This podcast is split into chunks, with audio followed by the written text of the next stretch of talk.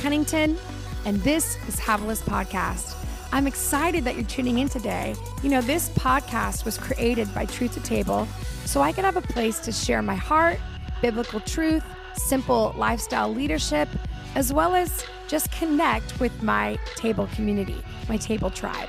So I hope that you'll spend a few minutes with me as we jump in to whatever God has put on my heart this week.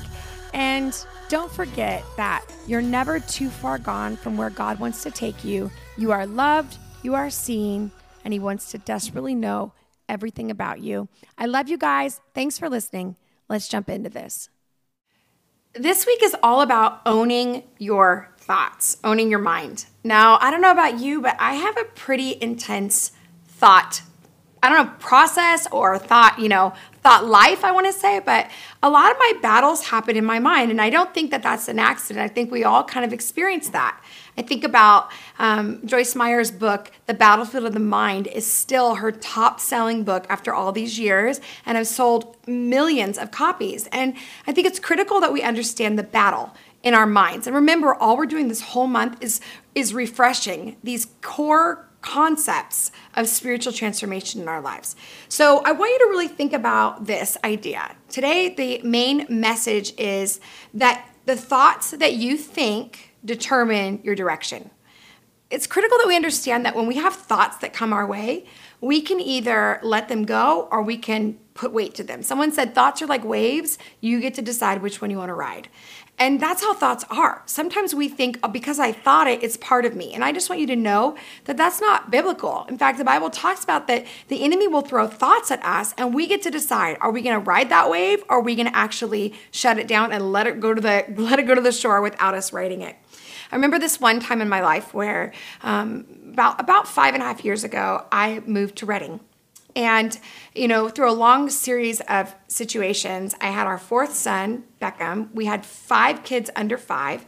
Um, we had lost our job. We had moved to a new city, a new place. I had four babies. I was recovering from my fourth C section. I was taking on a brand new job, a full time job that I hadn't worked full time in five years. Um, I was a new staff, a new office, a new house. Everything was new. And here I was, this mom with four littles. And I remember feeling such fear and anxiety. And I'm not that personality. I, I don't, I have other issues, don't worry. There are other things I work on. But fear and anxiety isn't my number one. But when I got here, I started feeling so anxious about everything I was doing and fearful, like I wasn't going to figure it out and life was going to always be hard. And I remember telling the Holy Spirit, I, I need a plan because my mind is literally, I would wake up in the middle of the night, or like, you know, that like 3.30 moment with this like anxious, like, what am I gonna do? And I don't know how to do this. And they're gonna find out that I'm faking this. And I'd have all these like fears. And the Lord said, I want you I'm to give you a strategy. And so I happened to be at Winco that day and I was getting groceries. And I love the office section of the grocery store. I don't know why. I'm one of those. I love any kind of office section. I always want like fresh post-its and clip and like all these things. Anyway, so I'm walking through the office section and I come to where the paper products are and I see this little flip chart, something like this, right? A little flip chart with a little spiral thing and it was like a dollar 19 and the lord said i want you to pick that up. I'm like okay. So i remember grabbing it throwing it in my back basket and going home. And the next day as i was considering how to renew my mind the lord said i want you to take that flip chart and i want you to brain dump. And what i mean by that is i want you to take every negative thought that has a tendency to torment you all day long and I want you to begin to write them out. And I was like, oh gosh, there's so many. There's like, I can't. And God's like, no, just begin to write them out. I'm like, okay. So the first page I wrote, I'm not a good wife. And then I flipped the page. I'm not a good mom. And then I flipped the page. I can't do anything right. Flip the page. You know, I'm always, I'm always running out of, of resources. And I just would flip the page, right? I'm not a good friend. And I was amazed that it wasn't like 50 thoughts. It was like 10 distinct thoughts that the enemy used against me on a daily basis to take the spiritual wind out of me. And then I said to the Lord, What do you want me to do now? And He said, I want you to flip it over, but I don't want you to just write the spiritual answer. Like, don't just go, Oh, I got a Bible verse that will check with that.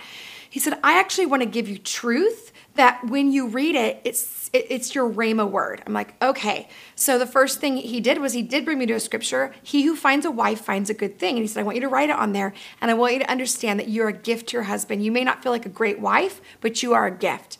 And the next one was, um, I'm not, I can't do anything right. And I turned it over, and the Lord said, I want you to know, Havilah, um, you're not called to perfection, you're called to, prog- to progress. And so I remember writing, I'm not called to perfection, I'm called to progress. And I wrote that out. The next one was, I'm not a good mom. And I would just, you know, God's not looking for perfect, He's looking, you know, for, for surrender. And I just began to write things out. And then I, I had it all in there, right? So that's great. Okay, I got it, I'm good to go. But then the Lord said, throw it in your purse, and everywhere you go, when you have a little bit of space, I want you to flip through that chart and memorize the answers to what's tormenting your mind. And so every time I would be in a dental office or waiting in line at the bank, I would take my flip chart out and I would just begin to memorize what those truths were over the lies I was experiencing. And I'll tell you, about a month into it, it the enemy could say one thing to me, and I knew exactly what my Rhema word was, and I, my rebuttal was spiritually, and all of those lies began to be disarmed, and I didn't have to fight them anymore. So, what I think it's critical to understand is that there is truth, but you're going to have to renew your mind. Romans chapter 7 says that the in order for us to experience spiritual transformation, we actually have to do it in our mind. That's crazy, right? The Bible also says you're to love the Lord your God with all your heart, um, soul, and mind. And that word mind actually means in the Greek intellect. So we're to take what we know and surrender it before God and allow Him to expand what's there. I think what's very important is that the Bible says we're to set our minds on higher things. I think of that like this coffee mug, like setting it on something. You know, this week, there's gonna be things that are gonna come your way fears, anxiety, pain, things that are gonna come, and you're gonna go, and you're gonna wanna panic. And the Lord's gonna tell you, I want you to take that thought, they're all against me, or this is my body's falling apart, or whatever it is. And I want you to set it on the truth of God's word which is no weapon formed against me will prosper, or I'm the head, not the tail. I'm above and not beneath. Greater is he that's in me than he that's in the world. I want you to begin to set your thoughts. And you're to have to literally take those thoughts and place them on the word of God. Remember, there was one point when I was talking to the Lord about my, my mind, and he said, Havilah, I want you to take your thoughts to trial. And I said, What do you mean by that? And he said, Think about a courtroom. And I want you to take every single paralyzing, tormenting thought from your past, from your present, about your future, and say, okay, this is it. Is this true? And he goes, I want you to actually ask God, is what I'm believing true? And allow all of that to be dismantled so that you aren't, you're not being guilty of something that isn't truth. So many of us have to work harder sometimes in our minds, and I want you to know that's okay. Some of us are gonna have, it's gonna be easier, and they're gonna have another struggle maybe in their emotions or another area. So some of you you're going to have to revisit this like on a quarterly basis in your spiritual life so don't get discouraged by that just become an expert in who god created you to be so you can stay empowered through your process um, your mind is where your spiritual transformation takes place and it's very important that we take our thoughts to trial so, what's our core fear when it comes to our you know, our minds. I think one of the core fears that we face is that we're never going to be free from these tormenting thoughts. I, don't know about you, but I know there are definite thoughts that when I think them, I immediately have emotion behind it. I immediately can feel fear, I can feel anxious.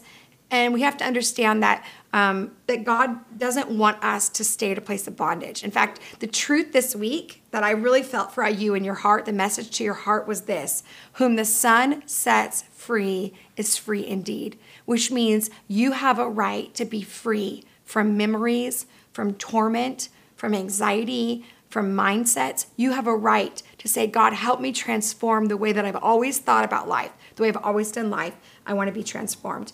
So here's what I want you to think about your five declarations for this week. Five declarations I want you to say in the mirror, write them out, get them in your life. Is this God is going to direct, protect, and oversee my mind. I want you just to declare that. God is going to direct my mind, He's going to protect my mind, and He's going to oversee my mind. Secondly, is I only believe what is true.